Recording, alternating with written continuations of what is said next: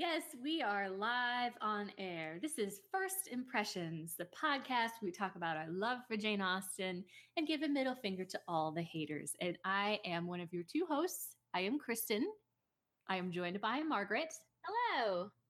Also known as Maggie, the original. Thank you for OG. clearing that up because you do you refer to me as both names, and sometimes I wonder if people. Um, maybe in other countries might sometimes get confused. But Oh. yes, Maggie is a nickname for Margaret. Yes, and Bay is the nickname for Bayard. Yes, Bay is B A Y, not B A E.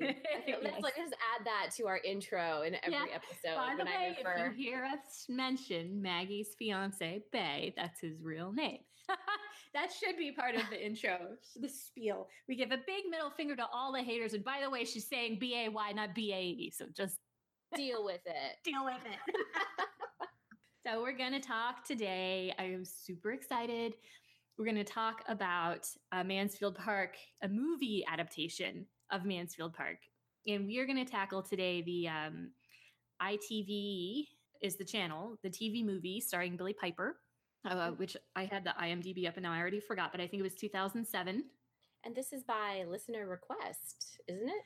Um, no, we had a listener for- request for Romola Garai's. oh, Um, so this is like the opposite of what the listener actually wanted to hear. yeah. yes.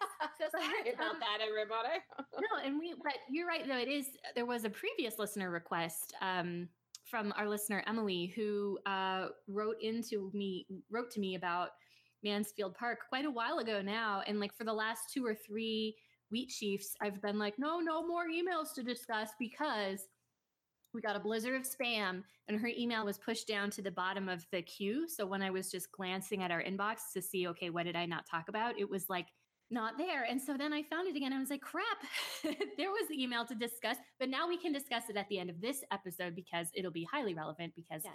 we're talking about Mansfield Park. But yes, 2007 TV movie, uh, directed by Ian McDonald and write, written writing credits uh, to Maggie Wadey and also to Jane. Austen, but it says uncredited. uncredited. so,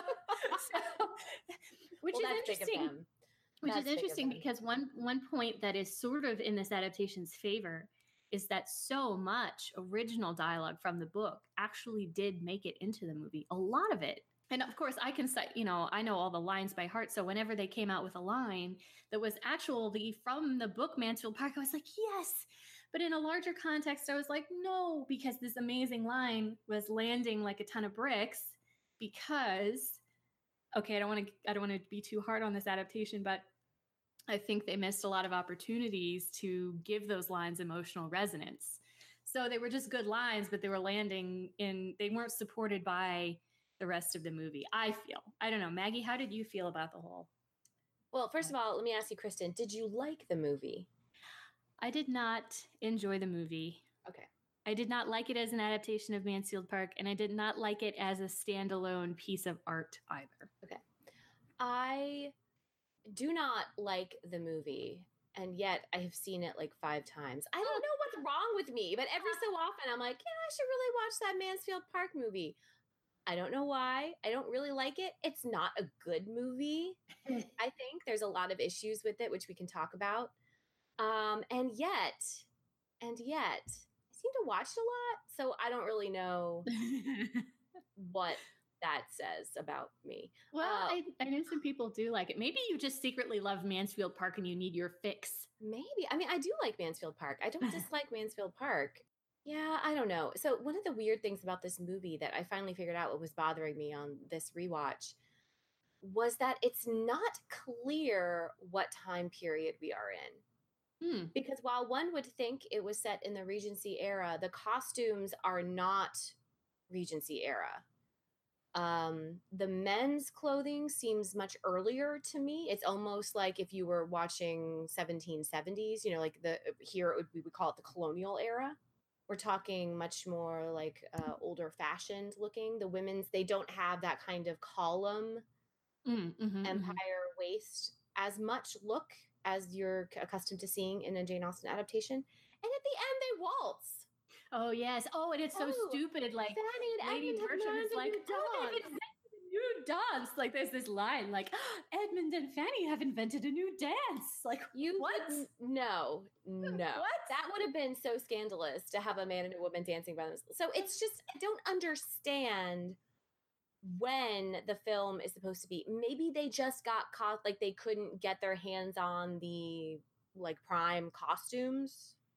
Yes. Maybe well, and the they were trying to too, make it look just a little different, set it apart. They I clearly had no budget for this thing. Um, I'm very sympathetic to the fact that they had a very, very low budget. And I think perhaps the costumes were on loan from like previous ITV productions or something, because you'll notice that every time something comes up in the story that would have required a new setting or different Yes. costumes, yes. they're like, oh, you know, they turn the ball. They're like, Fanny, we're going to have a ball. And she's like, I say we're going to have a picnic. Yeah, how about a picnic? They never leave Mansfield Park. She doesn't go back to Portsmouth. They never leave Mansfield right. Park. They never go to Sotherton. They never go to Portsmouth. They never leave Mansfield Park, which also makes it the the movie a bit more airless and um, you know as well, and and feel a little bit more sedentary. And then they try to address that sort of boring. We're just hanging around Mansfield Park feeling by shaky cam. Yeah, meaning- shaky cam. Yeah, the camera is not fixed. It's a shaky camera to give us the um, feeling of movement or that everybody everybody's moving around. But you know, we we had that same problem in that Persuasion, that more recent Persuasion yeah. adaptation as well. Yeah. I think that's just like a modern filmmaker technique. Well, I see, and add and dy- were uh, dy- not dynamism. What word am I looking for? What am I trying to say? yeah, Uh, a dynamic feel. Yes, I, I know. I know for sure that from a directing perspe- perspec- perspective, I don't know for sure, but I suspect from a director's perspective, they're like, how are we going to give some dynamic feel to this movie? And rather than working with the writer and working with the actors, they take the shortcut. I, I'm not a cinematographer, what do I know? But they sort of just take the shortcut of being like, oh, we're going to have a dynamic camera, shaky cam to make everything feel more realistic and more exciting. And really, just what happens is you just wind up giving your viewers um, a headache. Yeah. Personally, That the opening sequence where Fanny and Edmund are playing badminton because you know Fanny is always running everywhere. yes, she was Uh, quite the spunky little gal. hallmark of her character. That bitch runs so much in the show. I think I texted Kristen and was like, she's running halfway back to port. Like, I don't, I know that Mm-hmm. people don't really like Fanny. And so they're trying to make her more active, right? Right. Literally, Fanny runs fucking everywhere. like, she must go through shoes faster than I do with my Nikes because she's just all over the place. She is, and um, I, I I will give the film credit for not pulling a Patricia Rozema and trying to make Fanny um, a delightfully clever, quirky character, personality wise. But they still fell into this idea of we have to make people like Fanny by making her seem modern.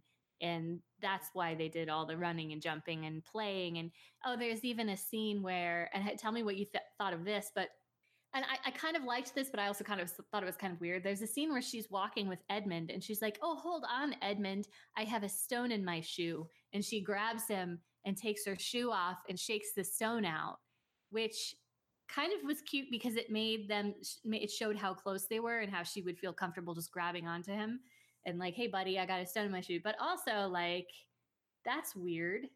Uh, is it? She's just so relatable. That Fanny, she's just so relatable. We all get stones in our shoes. They're shoes. just like celebrities. They're just like us. yeah, Um, celebrities. They're just like us. Fanny Price, she's just like us. I don't have any problems with Billie Piper's performance. I really like her. I'm a Doctor Who fan. I think she was fine. I think it's all in how the character was imagined from the start and the the way that they chose to show her closeness with Edmund were in ways and I'm not a stickler for historical accuracy. Like I don't know, but they made them extremely inappropriate with one another he walks into her bedroom when she's Mhm. washing her hair. Mhm, That, That would was- not have happened. I mean, I'm not I'm no expert, but I've watched a lot of costume dramas and a single man and a single woman in that time period, even though they are cousins, they are not. I don't even think. I don't even know if siblings would do that. I mean, I don't know, but to me, it felt extremely out of place and it was jarring as a viewer. Oh, come in, Edmund. It's okay. I'm almost naked and my hair is wet. Even right? when right, well, right, yeah, right, that that was surprising. Yeah, a number of things are kind of surprising, and and um, oh, when they're playing blind man's bluff at the picnic, sort of towards the end of the movie, and mm. he catches her. He just basically like grabs her boob area, oh, feels her up, yeah. feels her up. He's trying to figure out who she is, but like, wow, you know like oh also oh there's only four people at this goddamn party and you can't figure out that's fanny yeah. like come on Oh my gosh. Oh, and then Kevin and I were laughing so hard because then it's Fanny's turn to catch somebody and she just catches some random dude and she's like, it's Dave. And everyone's yeah. like, hey, Dave. That's not a character in the movie. it's so weird. Oh. Um, I did. I think, and I think the reason why I like to watch this movie a lot is I really enjoy some of the other casting. We've talked before about my love of Hayley Atwell, and I still think she's wonderful. I think she is such a good actress, and I think she's so good in this. And the guy who plays William, Fanny's brother, is an actor who I know very well. Um, from the CW series Vampire Diaries and the originals. He plays the vampire Klaus, who is like this very weird, very Shakespearean character. And I've also seen that actor since I watched a long time ago a UK series that was set at a bo- it's called Hex and it's about a witch who she's a teenager and she finds out she's from a long line of witches and she's at a boarding school and there's like a fallen angel who's trapped there who's trying to seduce her to use her power to free himself. And that guy that was his first big role and he's also super famous now except i can't remember his name. What's the guy who plays magneto in the new x-men movies kristen? Mm, michael fassbender? Yes that was one of michael fassbender's first roles and the guy who played William, who I'm talking about, was also on that as like one of the goofy teenage guys at the boarding school. Um, so I just he's one of the hey it's that guy actors when I see I get really excited. Yeah, I'll post, a, I'll post a picture of him on the Facebook page so people will know who I'm talking about. He, he, and he was. I mean, the William guy that got to be William was was good, but it was sort of random that William kind of came. He didn't play a whole lot of role. I guess we needed to know who he was because they do use promoting him as a way for Henry Crawford to get into Fanny's good graces. So yeah, so we needed to know who he was, but he does have the greatest little thing where he gets to dance. He does that little hornpipe or whatever. It's adorable. He's, he's a very he's a very charismatic actor and i thought that he kind of injected some like life into the movie yeah it should it definitely needed some levity uh, because part of the another part of the problem I think the number one biggest problem, actually, overall in this movie, is that someone got the idea that in Regency England, in the upper class, everyone whispered all the time. All lines. all lines were delivered sotto voce. And sometimes it was it, they were so soft spoken that even with the volume up, the amount of sibilance from their whispering made the actual words hard to hear and the dialogue hard to understand. And there was mm. no bigger uh, offender than Mrs. Norris, the character who is supposed to be oh, abrasive and grating and she annoying. Was, she had no person. She had no personality.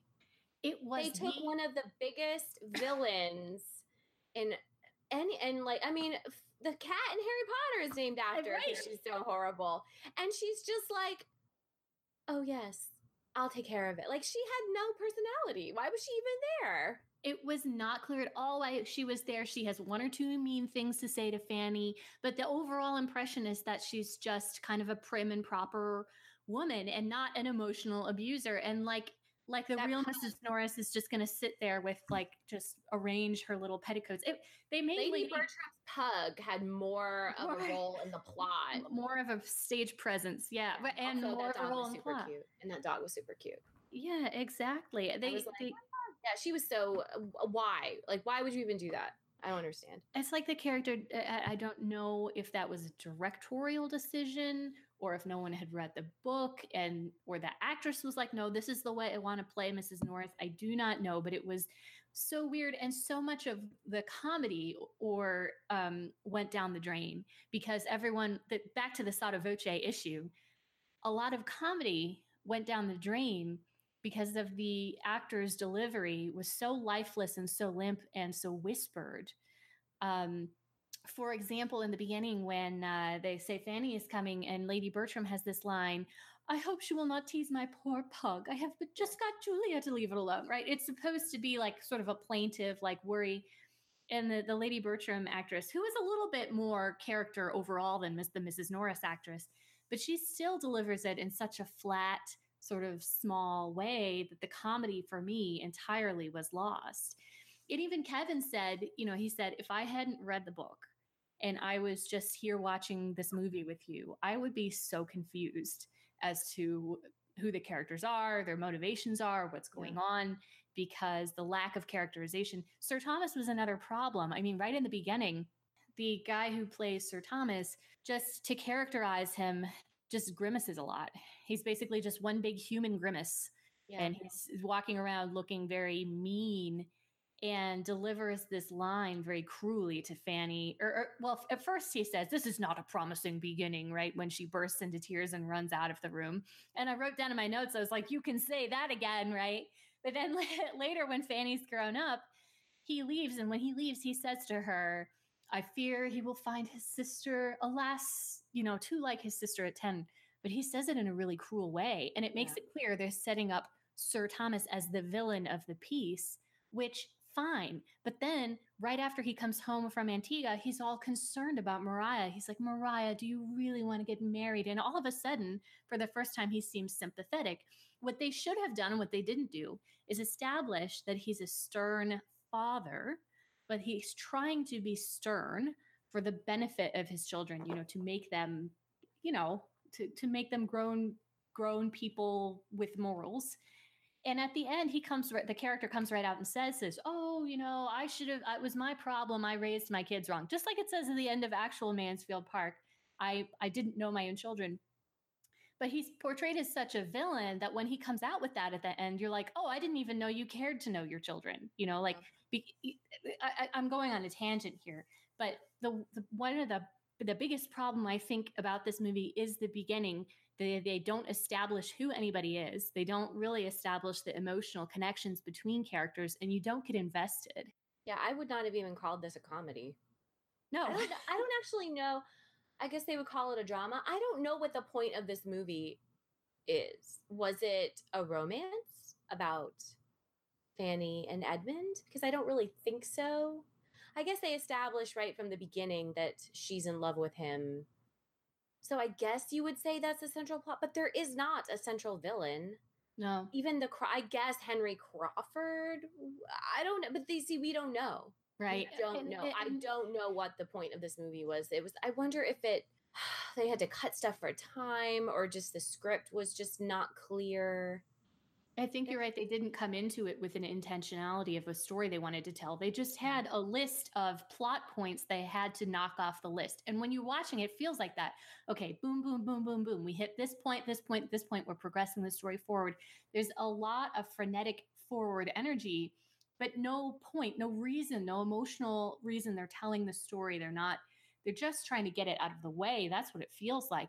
Really. And and Kevin and I were laughing at this when we ordered the movie from Amazon Prime, the first the description of the movie came up and it said in one of Austen's most complex plots. Ah. and it's like they were trying to justify themselves. Yeah. like we had we had to get through so much stuff. It's like you didn't have time. You had uh, I think they had an hour and a half. Um, well, they clearly wanted to pump out another Austen adaptation when it was going on and it was hot. So, clearly. I mean, that's clearly what was going on here. No one, the people behind the scenes were not particularly interested in no a good Mansfield Park has to be told in little moments, personal moments, moments of personal connection, negotiations between relationships. um, it all is submarine, sort of, it's all subtext. And you have to be very skilled, if like Austen was very skilled, to show those little personal transactions. It can be done. I mean, plenty of movies have shown small interactions, like Sense and Sensibility, uh, when um, when uh, Elinor and Lucy Steele, the movie with Emma Thompson, when they're introduced, there are a lot of little interplays personally, and we know that Lucy Steele is a bad guy, and we know that Elinor is being um, attacked, but we don't have to be told. Like when in in this movie in Mansfield Park, when the Crawfords arrive, the way that the movie makers decide to show us that the Oh Crawfords are, oh no, the Crawfords are coming, is that Fanny narrates, oh, like a flash of lightning, the Crawfords were in our lives, and I feared Mansfield Park would never be the same again. And it's like, oh, guys, that is bad writing. Can we can we please talk about how Maria like I fucked Henry Crawford second he walked in? oh like, my god. I understand they wanted to show an attraction, but anyone in that room would have noticed. it was it made me it made me uncomfortable and I'm separated by time and space from these people and I was just like, "Oh, this makes it was like watching The Office." Oh when it's God. so awkward. I was just like, this is making me very uncomfortable. Poor Oh Mr. Rushworth. No, that is so true. And Kevin even remarked on the silly camera work that they had to do to try to create emotional impact when when sort of there was no other acting going on. And the the, the great example of that it, is the incredible zoom in on Edmund's face at the end when Fanny picks purple as a thread color for her for Lady Bertram's um, embroidery. And Edmund looks up because purple is his favorite color, and he knows that Fanny knows that. So he looks up, and then the camera just spends, I don't say, like a full 10 seconds just zooming in on his face. It's so like, you can see the realization that he's actually been in love with Oh Fanny the whole time. it's totally ridiculous. But, but, but yes, that's what they tried to do to create emotional resonance. And uh, it, it winds up, fe- you wind up feeling manipulated and sort of laughing about it. Oh my god. And so this is completely I was just thinking in my head, like fast forwarding through it. Speaking of the costumes, her wedding dress was like covered in sequins. I don't even know what was happening. I was watching, I never noticed it before. And I'm like, she is wearing like a stage costume. It was just covered in like sequins or like crusted uh, crystals. Mm. It was nothing that someone would wear back then. Absolutely not. It was so, what is the word? Anachronistic. Like it just pulled me right out of it. Right out of the story. just- I, didn't know what was happening. I could They probably made this movie for like 13 year old girls who just want to like, it's like Diet Austen. diet Austen. Diet Austen. They, uh, yeah, diet budget Austen. Like just flip it on and feel like, yeah. I mean, uh, it's no, it's so true. But we, you know, we do have to talk. I do want to talk though now if we can get into some particulars about the movie, because I know I've just been like saying overview things, but um, I loved the only bright spot, or one of the only bright spots in this movie for me. I loved Mr. Rushworth. Yeah, To he me, was very funny. He was fantastic. He was hysterical. Um, and I found myself liking him more and more, which you're not supposed to do. Yeah, he's supposed to be really stupid. you're supposed to like roll your eyes, like Maria rolls her eyes. Uh, you know, the, the problem too with the whole Maria Rushworth Crawford triangle is that when they do wind up doing the play, um, you don't ever really see Henry Crawford maneuvering to get her um, to get Maria's affections. You kind of we just kind of just have this one scene where they're rehearsing and then he sort of says to Mariah, "Oh, I'm, you know, I'm in love with you or whatever." We don't know that he's insincere, really. I mean, we may have one or two clues, but we actually um it's not we don't hate him for it because we don't see the machinations. We don't see him purposely playing Julia off of Maria. Um, we don't see him going behind the backs of people multiple times. It's just like the curtain falls down, everybody sees that they're standing close to one another. Julia understands the significance because she bursts into tears and runs out of the room, but everybody else doesn't understand, even though they've just seen them standing super Okay, close. but they were not just standing super close. They were basically making out. yeah, I know. And and then they're like, oh, Rushworth totally knows what's going on too. Yeah. Um, yeah, it's just the, the emotion emotionally. Oh, and the same problem with with um I liked the scene where Edmund goes to Fanny and says, Fanny, give me your blessing. I really Yeah. want to act. It's not right to make Miss Crawford act with a stranger. But what we haven't seen is um, Miss Crawford attempting to manipulate him into coming to that decision. Instead, we see a shot of her face and she's looking anxious, like, oh, please, Edmund, please, I'm really concerned. Come act with me. When really, it's not made clear that Miss Crawford's other choice is just not to do it if she doesn't want to do it. You know what I mean? Well, Um, um, this is part of, and I was saying, you know, that I love Hayley Atwell in this movie, and they did. I think they really changed Mary Crawford's character in this movie. So it wasn't like she was maneuvering the whole time to get him to do it. Is what I feel like. Hmm, that she just wanted him. They changed it so that her she was less of an evil manipulator. Yes, they made her much n- like quote nicer in Mhm. this one, which I didn't really mind because I really like her. I don't want to hate her. yeah. Well, they tried um in the very first scene. Did you notice when she's coming to Mansfield Park? She came to Mansfield Park. She's talking to Edmund. She shows her ankle, oh yeah, brazen, and he's Yeah. shocked. which why would she do that? She hasn't. She doesn't even know yet that she's attracted to Edmund. She's never even interacted with him. I That's mean, we know we know later that she's developed an affection for him. But right when she first meets him, we've just heard her saying to Henry, "Oh, I'm going to go after Tom. I'm going to go after the eldest." Yeah. So all of a sudden, she's in there flashing her ankle to Edmund, and her motivations aren't clear. It's But like, I- well, this is part of the problem with the script, right? There's inconsistency in the characterization where, on one hand, she's not as conniving or um, manipulative, but then on the other hand, she's still like flirting with him. Brazen. I don't know. I don't know. I don't know what's going on. well. I and I never. I wrote down too. I don't understand why Edmund has fallen in love with Mary Crawford. I mean, after they have that first scene together where Edmund whispers, "Oh, you might."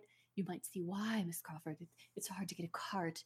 You have to get in the grass at this time of year, and it's all whispered. he mansplains to her about how to arrange transportation. Yeah, he does. Um, it's just sort of taken for granted that because she's pretty, yeah. that he's in love with her, even though it's still pretty early on in the film where she insults clergymen. Yeah. And he's just like, oh, clearly you didn't know I'm about to be a clergyman. But yet, uh, her her sway, her romantic sway over him is never in dispute. Or it's, No, it's none of this movie makes sense, really. it's They just- not clear why they're in love. There's no motivation for him to love her. There's no real motivation for her to love him. And yet we're just supposed to accept. I will Um, say that they also kind of took the teeth out of we Kristen and I chatted about this briefly. They kind of took the teeth out of Mary Crawford and they've made her a much more likable and I guess practical minded person. We were talking about like when Edmund objects to her response to her brother's marriage. She's not she's not being the kind of saying the kind of horrible things she does in the book. It's more like she's the moral implications are not her prime concern. Her prime concern are what what does this mean economically? What does this mean practically for everyone's reputation? And when he gets this moral outrage at her, it's like, well, I'm sorry that I have to focus on these other aspects of it, Edmund. And I Hmm. mentioned that's his white male privilege to be Right, like right. that, right? Because he doesn't have to worry about all of these things. He is a man he is, he is able to own property and do stuff like that and his whole self-worth is not defined by his chastity and his reputation. So for her to focus on these things made perfect sense to me. Oh, So when yeah. he- when, he's yelling at her i was like you better step back edmund. He, come, he does not come off as being in the right. She comes off as being sympathetic really to Maria and wanting to save Maria Yeah. and have Maria married to to Henry and it's not just she doesn't come off as just wanting that for selfish reasons. Yeah, um, which I think was the point in the book, right? Yeah, she she probably does in the book want that more for selfish reasons, especially because if she gets married to Edmund, and as she just brazenly says in the film, by the way, if Tom dies, yeah. we can help them establish reestablish their footing in society. But it doesn't even come off as badly in the film, I think. And maybe it's just no, it doesn't. Hayley Atwell is so likable herself. yeah, maybe. It's just, it's just, like her thinking out loud, planning for every possibility. Because Tom is very sick. Mm-hmm. And because everything takes place at Mansfield Park, he's dying at, he's sick at Mansfield Park. This right. all takes place there. All these conversations happen with the characters together, not through letters. Tom is there, like in the next room. Uh-huh. Um, it just makes her seem like she's practical minded to me. It didn't come off as her kind of maneuvering and conniving. It, it makes her seem a little bit tone deaf too, which Mary Crawford, you know, like when she comes in, she literally says to Fanny, Fanny, don't worry, I've never bribed a physician in my life, which is kind of funny to say in a letter, but less funny to say if someone is dying in the next room. Yeah, I don't yeah. know. I just, and her line too, where she says, you know, people selfish people can never. Apo- I forget what the line is when oh, she's yes. on the horse. Yes, but it just you, comes off as charming, right? That like is, that is very cute. That is very charming. She just says it. She's so adorable, and she just says it in this like very funny, cute way. That even, I know a lot of people use that line is to be like, well, look, she knows she's a horrible person, but it's just it's just very charming the way that she says it in the film. So it just comes off as like a cute thing that maybe yeah maybe this is how she's a good depiction of mary crawford is that she is dressing selfishness up with charm so that it it doesn't offend the way that actual intent of what she's doing would offend you know yeah. i just got um, so mad when he was going off on her yeah yeah not yeah, being because... outraged at this situation because it it just really smacked of like, well, it's easy for you to say that, Edmund. Yeah, right. It did. It it didn't. What she was saying was totally irrational, but and also to a modern audience, we're like, well, you know, throw someone's life away because they left their husband. You know, that's yeah. just you know that's part of a cultural you know just divide there. I think. Yeah, I guess I think uh, to us, it's not seen. It wouldn't have been such a, like a yeah. And so, I mean, but that's yeah. a point against the movie in that it, the movie wasn't able to make us see why it was important to the characters and why Edmund would be angry about it. Um, yeah. The movie wasn't, wasn't able to impart to us a sense of the gravity of what Maria had done back in that time. And, and it, it also was like, why would Maria do that? And why would Henry Crawford do that? You know, like we don't see enough of Maria and Henry to understand that Maria is in love with Henry. When uh, Henry leaves, after Sir Thomas comes home, we only get one scene of Maria saying to Tom, he, you know, in in she sounds irritated, she sounds miffed. I can't believe he just left me here. But we don't see her being heartbroken over Henry Crawford. We don't realize that Henry Crawford has ruined her happiness and made her irrevocably in love with him. Right. So when the news comes that Henry Crawford and Maria have run away, as a viewer, you're like, what? whiplash. it's definitely plot whiplash. There's no yes, yes. plot whiplash. Exactly. Do they remind me? Do they do the thing where where Julia runs off with Mr. Yates? Does that no, also happen? Mr. No, Yates is not even a character. It's Tom. This is kind of clever that, because they did need to streamline. It's Tom who comes home with the fervor for acting. Right. And, and it's all his idea. Mm-hmm. You know, I really enjoyed the actor who played Tom too. I thought he was very He did a good. nice job and he had a couple of good scenes, especially the one where he was trying to tell Edmund, you know, don't think that nobody can see and judge but yourself.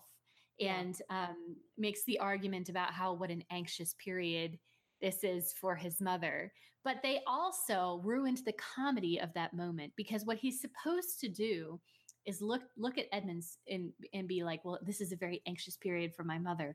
And then they're supposed to look at Lady Bertram and see that she's asleep, which deflates his argument.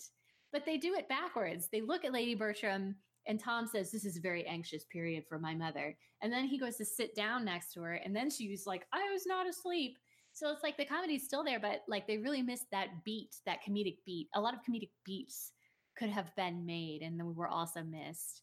Um, That was great. What was that bizarro poem that like Rushworth recited when he saw Julia's ankle? Oh God, I don't remember. Oh, yeah, no, it was so weird. It's like a fever dream. It was This a fever like dream. a fever dream. Yes, he's dressed up as Count Cassel, and then he's like, you know, though I saw your ankle, my mind was up much above it, or something. It, it was it's this weird limerick he recites or something, but it, it's kind of like this sexually suggestive limerick.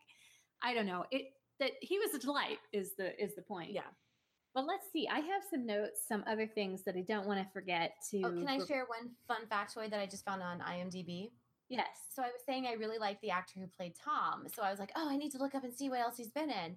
And he- the actor is named James Darcy, and he was in Agent Carter. Agent Carter with Hayley Atwell. He played the Jarvis. Yes, the butler. Kevin was telling me all about that. Yeah. Oh my god, they were both in it together. I've not seen Agent Carter. You may want to like explain what Agent Carter is for listeners who are not up in the oh, Marvel Oh, okay, universe. So, people who do not know about the Marvel universe, in the film Captain America, the first Avenger, uh, Cap, it's set in World War II, and one of the characters is Hayley Atwell, who is she plays a Agent Carter. She's a special kind of agent with the British military slash intelligence who ends up she and Captain America fall in love, and you know, of course, that doesn't work out so great because he gets like frozen in time because comics. Anyway, um, for two brief seasons, they did a spin-off series called Agent Carter, which was about her coming to the United States and working, I think, with the with Shield, right? So before it was Shield, it was something else. But basically, it's Hayley Atwell running around punching bad guys, looking fabulous in 1940s and 50s clothing. And the same actor who played Tom in this movie was in it as well as a shall we say butler chauffeur chauffeur with certain skills but it's just, it's a really great show it was only on for two half seasons but i really really enjoyed it I've only seen. my- Yeah, no, I've only seen a couple of episodes, but Kevin loved it too. Kevin loved it yay too. So. kevin Yay! And I, d- I did love Hayley Atwell's performance, and I love her pretty red lipstick as Agent Carter. So definitely check it out. it's Um, really fun it's good like girl power um fighting in the time period she was in and she's vastly more capable than any of the men surrounding her So here's the here's the thing, not to give you topic whiplash, um, but so Did Henry Crawford run off with Maria? Because I did not see that one coming. I did not see that coming. did you did you ever see those um, previews for a movie called Sherman and Mr. Peabody, which is the animated like feature length movie? Yes. Yes, where Patrick Warburton plays one of the um, Greeks, and he's inside the Trojan horse. And they try to get into it. They try to get into the Trojan horse, so they make a super tiny little Trojan horse and leave it on the doorstep of the big Trojan horse, and then knock on the door. And yes, and Patrick Warburton, uh, who his that voice actor who's playing the Greek, brings it inside, and they're like, "Should we bring that in?" And he's like, well, "It would be rude not to." And then Sherman and Mr. Peabody come out of it, and he's like, "I did not see that coming." I'm so, I'm sorry. I'm like an old person telling a funny story, like a commercial I saw one time. So the it Trojan horse, the Trojan horse. It has never failed uh, to make me laugh thinking about that preview. I was in hysterics.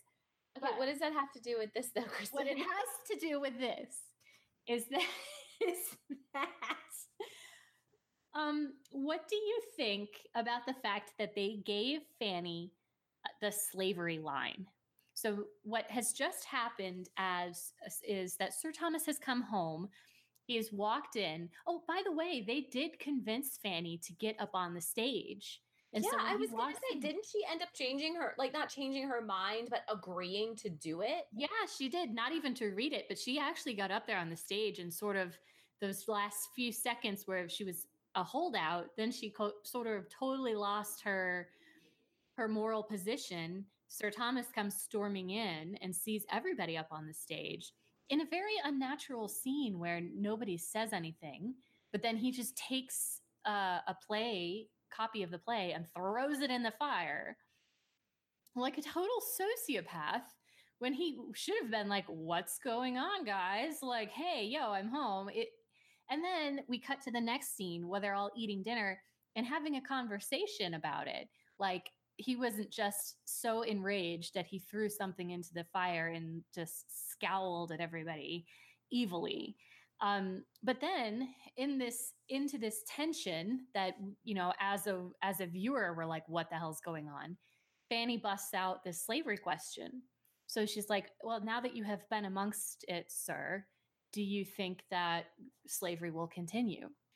And everybody's like ooh and he gives a very even though he's supposed to be this evil villain gives this sort of measured answer where he doesn't get mad at her but he says we may well do without slavery but without order we are lost and i took that as a, a way to retro- retroactively explain his behavior when he came home and threw the play, play copy into the fire saying we must have order because that's what he cares about order but I really, must have. I'm trying. I'm trying to understand what they meant in this movie. I'm Kristen, trying to understand Kristen, what they're doing. And I are on a fool's errand. I am on a fool's. They're like, oh, let's give Fanny this line because we want to make her seem cool. like, there's no reason for anything. There's no reason for anything. Yeah, they they're not. I mean, they're like, okay, so the person who wrote this was clearly like, okay, Mansfield Park has a slavery subtext. It's important. I'm going to put a line in. I'm going to use that also to show who Sir Thomas is. However, at this point, Sir Thomas has been so all over the place in temperament that we can't parse it. And then they do something else interesting with Sir Thomas to try to highlight how hard things are for poor Fanny when he insists on her having a ball for her is it for her birthday? I think yes, in the movie they say it's for her birthday. birthday. You have to have a ball. It's your birthday. We're going to do this thing for you that we know you'll hate. Yes. And he, she's like, Must I, sir? And, and he's like, Yes, you must, because it is your day. It is your duty to think of everybody else. Yeah. As, as, viewers, we're supposed to be, oh, This is not cool. But nobody would have really ever actually busted that line out. You know, so again, it feels very contrived the subtext is made text. The, the subtext is made text, and that happens so many times in this movie to the detriment of the story that they're trying to tell. I agree. I can't care if you just tell me, oh, you know, they're going to force her to do it. I will. But then they don't. Then they have a picnic because they can't actually mm-hmm. afford to have a. and Fanny's like, counterpoint, you broke. Let's, Let's just go out on the lawn. way that we. But then she references some other birthday right? Oh, I don't know. Does if I can't, then let's do it the way we did it ten years ago or something like that. Oh. With a picnic, I was like, what? You know what? This actually may, with the whole thing with the picnic, it actually may be a reference to. So you and I went to the Vyne, right? When we went to England, we went to where? Uh, the Vyne. Vyne is spelled V Y. Yes, yes, yes, yes, yes. And so I don't know if it was with you or with Kevin, but when I was at the Vyne, I met a descendant of Jane Austen, like a, a, a great nephew or something. I think that was with us. He was telling me that there was a young uh, ward of the family at the Vyne, the Vyne being a, um, a, a grand old estate near where Jane Austen lived, uh, you know, a very ancient one. It's very cool to tour. But during Austen's time, there was a ward of the family that came to live with them whose name apparently was Fanny. And oh. for her birthday one year, they had they asked her what she wanted to do, and she said, "I want to have a picnic." So the whole village did a parade for her, and were shouting her name and having a picnic for her. Um, and he was sort of saying some people think that Fanny's the inspiration for Fanny Price, but actually, when you look at how well they treated her in this like awesome party they threw her, that's very different, obviously. Yeah. Um, but I thought maybe that was a historical callback, which props to them. That's a pretty deep cut if it is. I think you're giving them far too much credit, Kristen. I think they were like, well, we can't afford to have a ball, so what can we mm-hmm. do? Mm-hmm. Like, oh, I know. Mm. Yeah, I just thought when he Sir Thomas comes home, it's a very weird and and stupid kind of but thing. You know, and then having said, and I know I uh, so I'm gonna just go out on a limb here and say that I think that we have plot with whiplash and character whiplash in this movie. However, I would be remiss if I did not point out that those are sometimes criticisms that are leveled at Mansfield Park, the novel. Oh. where we don't really understand why uh, Sir Bertram changes when he comes back. We don't really. Some people are very also very surprised by the Henry Crawford Maria thing. Um, at least with it taking that severe mm-hmm. swerve. It It's made one it, thing it did make the problem bigger. Yeah, yeah. it's one thing to flirt and be inappropriate. It's another thing to leave your husband and run off and be like, I don't care. Yes, and we don't see any of that at all, which is it's very true.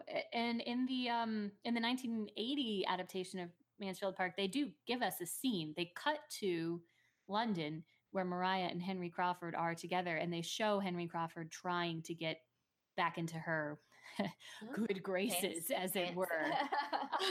um, I Yeah. call my underwear my good graces. um okay i can i can see that i can see that also they just didn't have enough time and they they they Yeah. um it was a combination of all things i, want to be hard on the acting but then i realized there's direction and writing that made it hard for them i want to be hard on the writing but then i know that because of the time limitations that was hard for the writer i want to be hard just it was you know. just a like low effort on a lot of people's parts. Yeah, it, it was unfortunately no no movie magic was made. Sometimes with all those constraints, you can get a cast that just has amazing chemistry, or you can get a director who just gets it, or or something, and pieces fall into place. But unfortunately, that magic, whatever that transformative magic is that helps movies, helps adaptations, uh, was missing here, unfortunately. Um, but as I said before, I was watching it, and my frustration with this movie sort of comes from the fact that it could have been good. I mean, they did have a good Edmund, they did have a good Fanny, and they did have a good Mary, and they had a pretty good Henry Crawford too. Yeah. Um, when they all when they were acting in scenes with each other, like when Henry Crawford proposes to Fanny um, after elevating William, it feels very real. You feel his sincerity, and you also know why she's rejecting him. So there was real, um, a, a real. Um, you could dig your teeth into that particular scene. You absolutely could. Same with a later scene between Edmund and Fanny. I think it's the one where he's in her room and she's just washing her hair. Um, even though I know that's inappropriate, but I wrote in my notes like, "This is good. I can actually feel the chemistry between these two actors right Yeah. now." The thing is that those moments are few and far between enough that it doesn't catch on. It doesn't become movie magic. Um, and uh, oh, what was I going to say? Yeah, but no, th- this could have been a good movie. I especially appreciated the writer bringing in all the actual lines from the book. Mhm. And every time that would happen, I would be like, yes, yes, yes, it's a great line. Yes. But it's just, the, we need more than just the dialogue if we're going to understand what's happening between these people. We Okay, need the so- chemistry. Pulling the dialogue to me was because they were lazy. Oh no, the dialogue's so good. I know, but it's just easier if you like go through the book and pull out the dialogue than having to write your own. Do you know what I mean? No, here's I, I, here's what I think is going on. I think Okay. that Mansfield Park it, it is a complex plot. It's not a complex plot. There are complex characters. And to tell a successful film adaptation of Mansfield Park, everyone needs to be operating at the top of their game. yes. The script has to be the best. The direction has to be the best. The behind the scenes stuff has to be the best. The actors have everybody has to be firing on all cylinders. Yeah. And if you're trying to make an adaptation of Mansfield Park where that does not happen, it is not going to be successful. It's a hard enough book to understand and appreciate as a reader that if, as a viewer, if you just kind of throw it together, it's just not going to work. Were I to make were and I'm not a screenwriter, but were I to envision my perfect Mansfield Park, it would have a ton of dialogue directly from the book. And actually, the reason that the 1995 Pride and Prejudice with Jennifer Ehle Colin Firth is so strong is because Davies did not try to change the dialogue. He preserved it wherever he could. And the dialogue is so good that it really makes the piece very, very strong. And I agree with you. I totally 100% agree with you. My my only argument for this is I think they chose to use the dialogue as a shortcut rather Mm. than because they appreciate the dialogue. Like I, I'm not saying that that is not the appropriate way to go. It, it is, and it worked out being good as a viewer. But I don't think the decision behind that was, oh, this dialogue is so great. it was like, well, just pull it from the book. they um, had to manufacture any any suspense that they had going for them at the end as a will he won't le- won't he you know between miss crawford and edmund there are so many comings and goings and so many times that edmund is just talking to fanny about mary crawford that you really don't get the sense of building tension that Fanny feels when she's at Portsmouth and she's like expecting every day to get a letter that they're engaged and it's over. Instead, what we have is just a lot of different plot points trying to come together at the same time. And Edmund says, Oh, by the way, Fanny, I love Mary Crawford. And Mary says, Oh, by the way, family, Fanny, I've never bribed a physician. But there's a lot of other stuff um, going on. So without that tension of will he, won't he, Edmund just winds up at Mansfield Park. Tom as well. And, uh, you know, Mary Crawford has been dismissed. And that's when the color purple works its incredible romantic magic after all of that stuff has sort of been resolved. So, in order to give some sort of feeling of tension, the filmmakers did a very uh, strange thing. They contrived a series of obstacles to keep Edmund and Fanny apart for a morning when we have involving lavender and some scissors and going to town when we know that Edmund has realized thanks to the color purple that he is in love with Fanny Price um, so she's running all over the grounds. He's running after her to help her cut lavender. There are scissors. And then, like you said, he grabs her wrist. And then there's this romance. But at this time, at this point in time for me, I was just tired. Like I was just ready for it all to be over. I don't know. How do you, I mean, It's how do you feel about that? to ending? me it feels like this is such a cliche the i've been in love with you the whole oh, All the time, time. yeah. and then it was like ugh, it's just just goddamn ask her like who cares eh. And i don't care anymore I don't care anymore. Yeah. i do like billie piper in this so i did care about fanny i really didn't care about Yes. edmund as soon as he went off on mary crawford it was like you're done uh so i did care about fanny i wanted to see her be happy but it's like just walk up to her and ask her I know. what is going on Oh, and then we're supposed to believe that Lady Lady Bertram, the all wise, all knowing yeah, Lady she's Bertram, the one who like knows it's happening. Well, Edmund, why don't you go help her? Oh right. Ugh, she's. Oh, and then she's like, "Oh, haven't you known Sir Thomas? They've been in love since they were kids."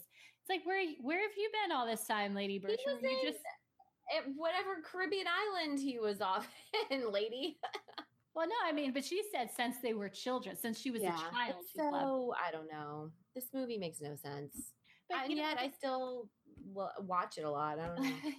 but I I was going to say though, like Lady Bertram supposedly knew that Fanny was in love with Edmund since Fanny was a child. However, she did absolutely nothing to protect Fanny from having to see Edmund fall in love with Mary. So what we really know about Lady Bertram is that she just doesn't give a crap that Fanny no, no, Kristen. She just discovered at the same time Edmund did that he'd been in love with her the whole time. Oh, I see.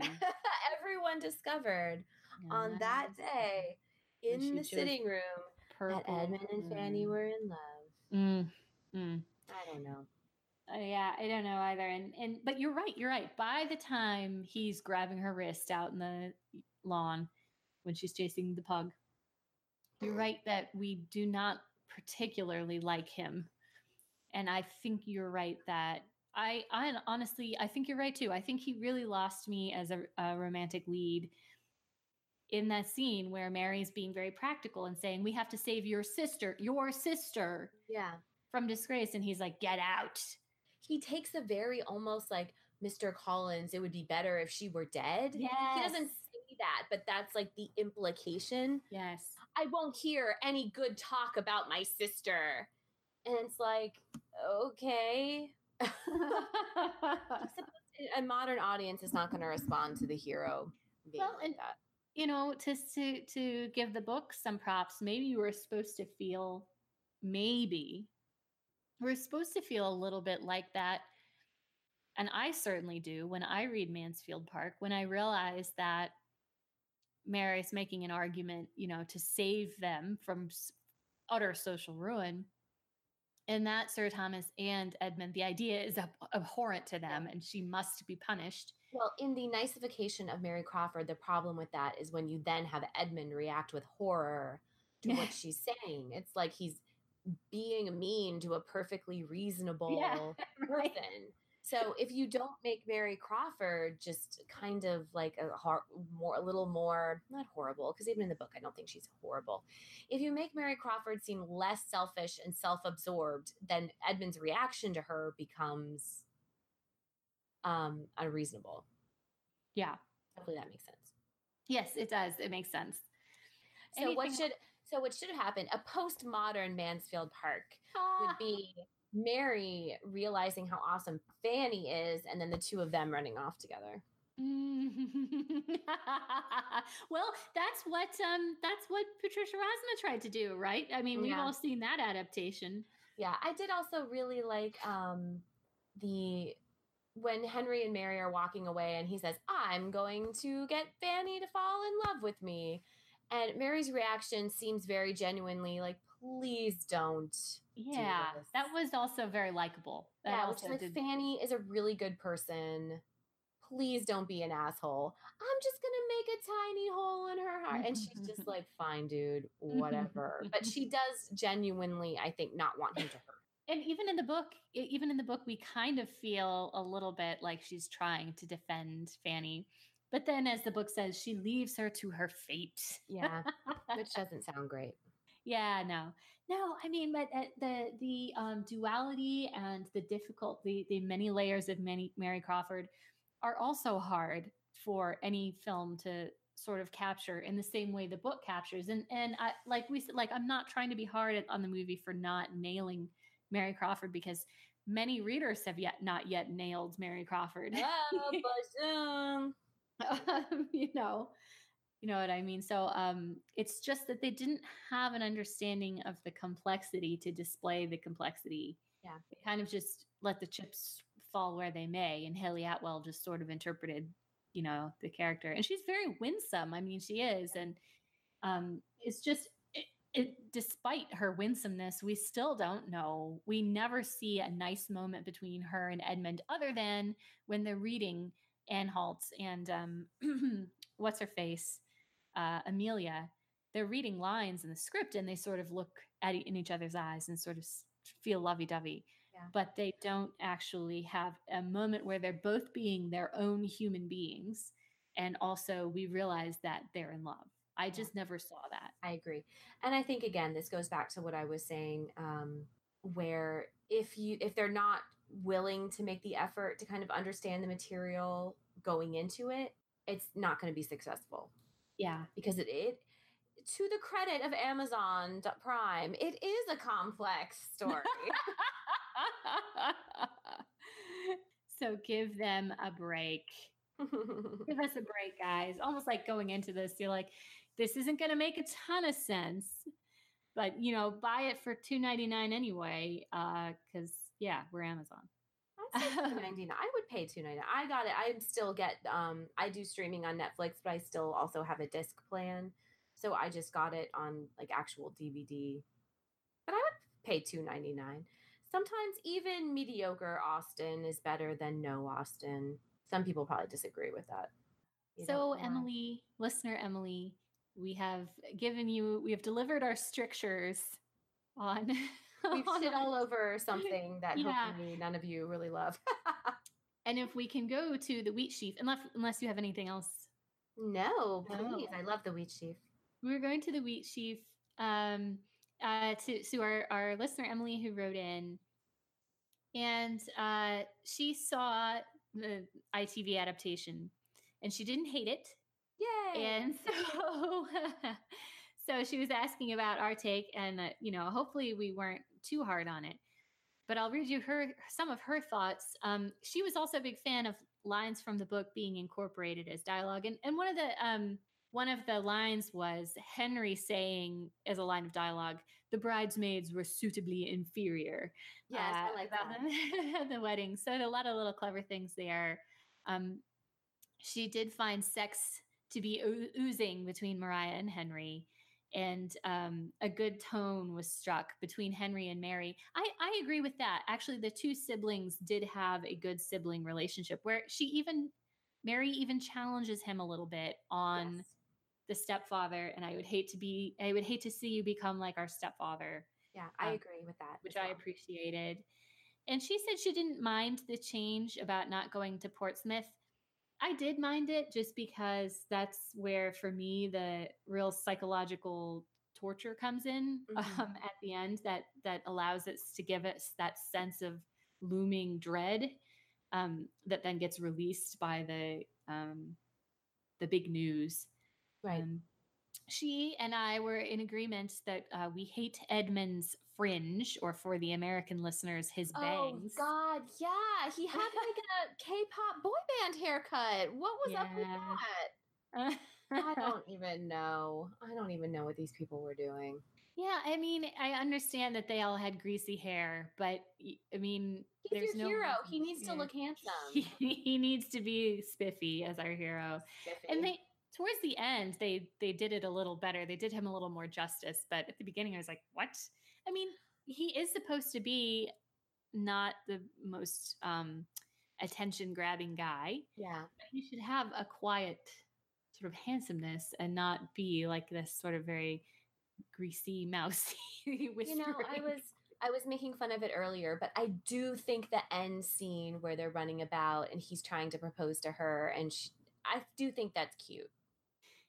In a rom-com way. it was It- cute in a rom-com It doesn't fit with the rest of the movie. It makes no sense. But when he is running around trying to catch up with her and stuff, he is very adorable. Yeah, he he does have his moments. He does has his his cutie pie moments, if they and could have um, made him like that through the whole movie. he would have been a lot more likable. Yeah, that's true. Um, And uh, so Emily is is with us and with a lot of other people that in that Fanny looks and feels out of context. yeah. Her screaming, her running, her messy hair, listening to others' conversations. When does she um, scream? I don't know. I think that she was laughing with Oh, um, the very loud laughter when she's chasing around that little girl at the wedding or after the wedding Oh yeah. to make Henry Crawford be like, "Oh, I love you. You're so full of life and spunky." That's and not Fanny though. no, which is not Fanny at all. Okay. Um, I liked Billie Piper. I hate. I hated. Personally, this is me personally. Um, the first time I saw the movie, I was very distracted by her hairstyle. yeah. But her her free her around- free curls. Yeah, yes. Talk about anachronistic, right? But the second time around, I was in a better mood about it. I was like, you know what? It actually is very flattering on Billie Piper as a hairstyle. I know it's not correct, but I'm gonna let this one slide.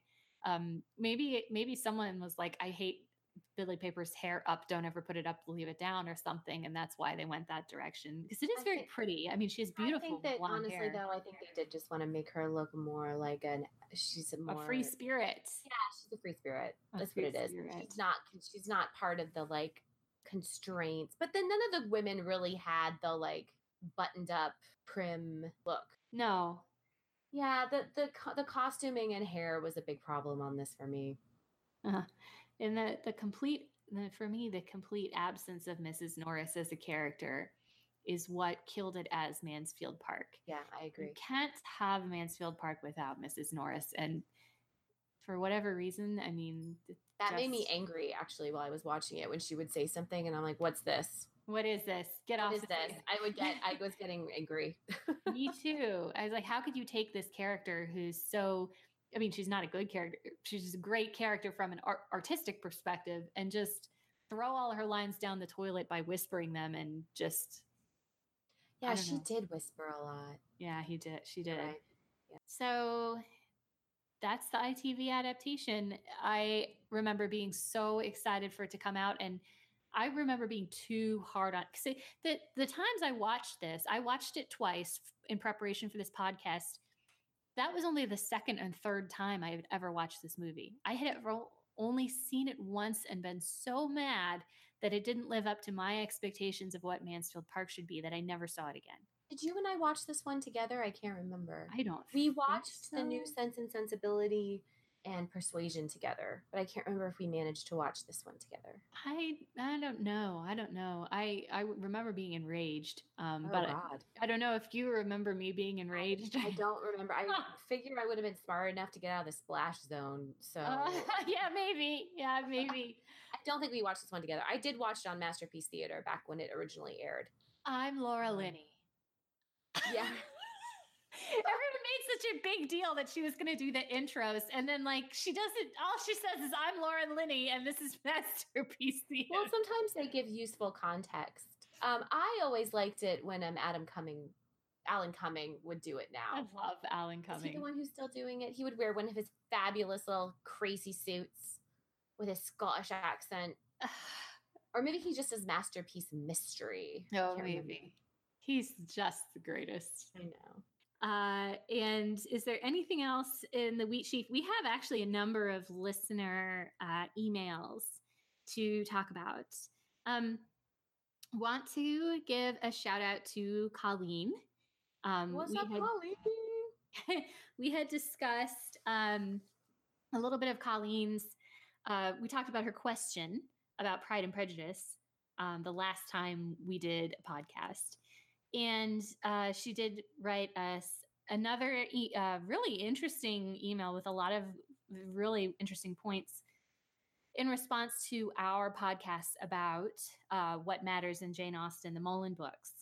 And I won't um, read the whole thing, although I kind of wish I could because I don't want to rip off her content. she, we actually told her, I actually wrote back and said, maybe you need an Austen podcast because this is amazing. She should just um, be a guest on ours. Kristen, we should just have another guest. Well, we have um, um, some other listeners who have both studied Emma as an adaptation, a Clueless as an adaptation of Emma. And so I think we need to do an episode about yes. Clueless as an adaptation of Emma. But yes, we have hell yes. we have more than one listener who wrote like a dissertation or an honors thesis, I think in one case, about Clueless as an adaptation of Emma. Wow. So, you guys are really smart. I know, I know. And so I think there are a couple of people who would like to come on and talk okay, about I changed that. my mind.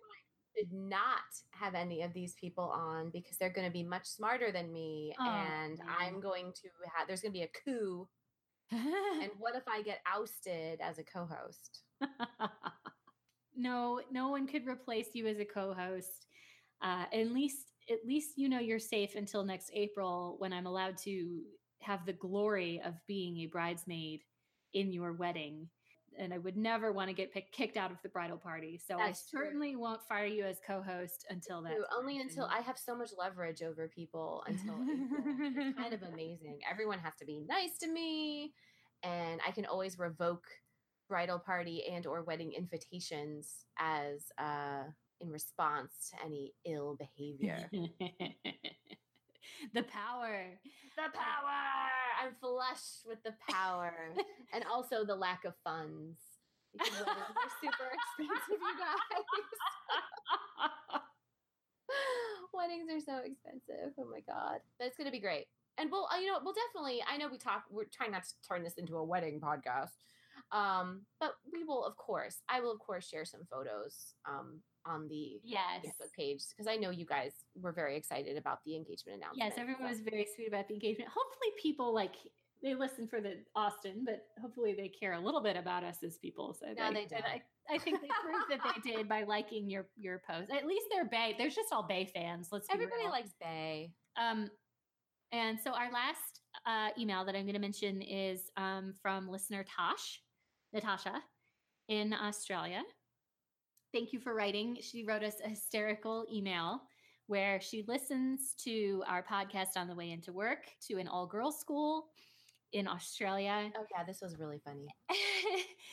and um, she says, "It is so amazing to hear about our Lord and Savior Jane Austen every morning." I read that to my family, by the way. I was at my um, aunt's house for dinner with my dad and Bay and a bunch of other people, and I got your email, and it was so funny. I had to read it out loud at the table. I loved it. it was hysterical. I think my dad still doesn't. Okay, my dad is not very much aware of what goes on around him. And he'll be like, it's an email about what? About the podcast, Dad. The what? The podcast. People email you about the po- like. We have fans, Dad. Okay. and yes, it was hysterical. I also really love that she said um, Northanger Abbey is her favorite book, but she loves teaching Emma to high school girls who pretend to be interested for her oh, sake. Yeah, she was very clever. It was a really great email. Tosh, you're like a modern day Jane Austen. Yeah.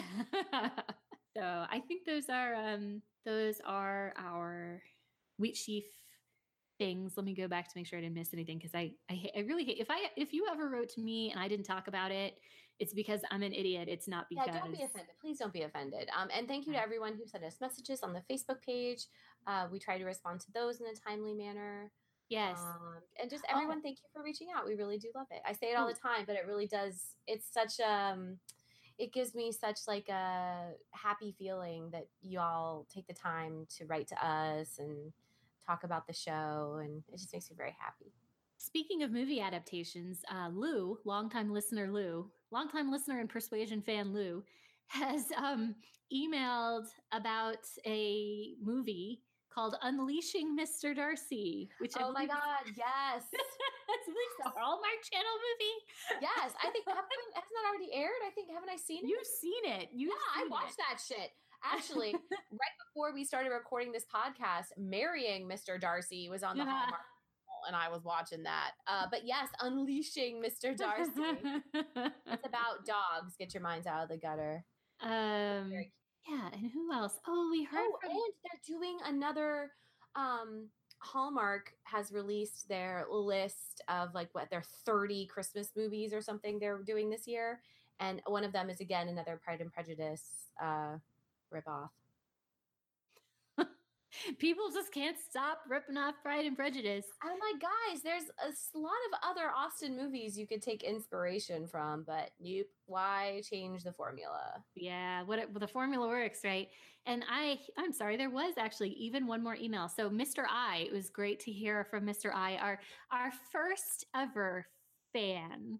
Well, actually, I'm not sure if it was Alicia or Mr. I, but they both like were like fan number one. match for it. Actually. Cage match for fan number one. Austen yeah. quote off cage match. Um, it, and he just mentioned hearing the Jane Austen book club um, pod, uh, podcast and not being a fan of Karen Joy Fowler's actual execution.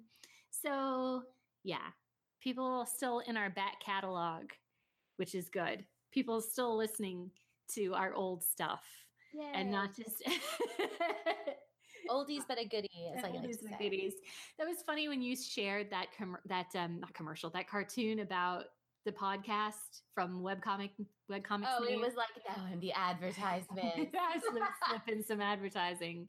Actually, we did try. We had somebody contact us to advertise in our podcast, but they were mistaken about our numbers. They, they thought, thought, we were far more popular. We were far, so when they realized we weren't, That's so us, right? They oh, realized we love we to were. partner with you and blah blah blah. And like, well, you realize that only like ten people, and they were like, oh. And no, I was like, hmm, doesn't seem like doesn't seem like you've seen these numbers. Let me make you aware of the publicly available information about how many times our podcast has been downloaded, and then you know, they just never wrote back You know that gif where Homer like it's awkward, so he just disappears, just back disappears into the bushes. They just that it was like that. bushes. Yeah. Uh, yeah. but I do like that our podcast. I mean, basically, what this means is that because we don't have advertisements, which I was saying I do like as a listener, it just means that Kristen slaves away editing and doing all this stuff on it for nothing. But she does get the adoration of our 10 listeners. Yep that's that makes it all worth it. 40% live in Toronto, 40% live in, Australia. and 20% live in my house.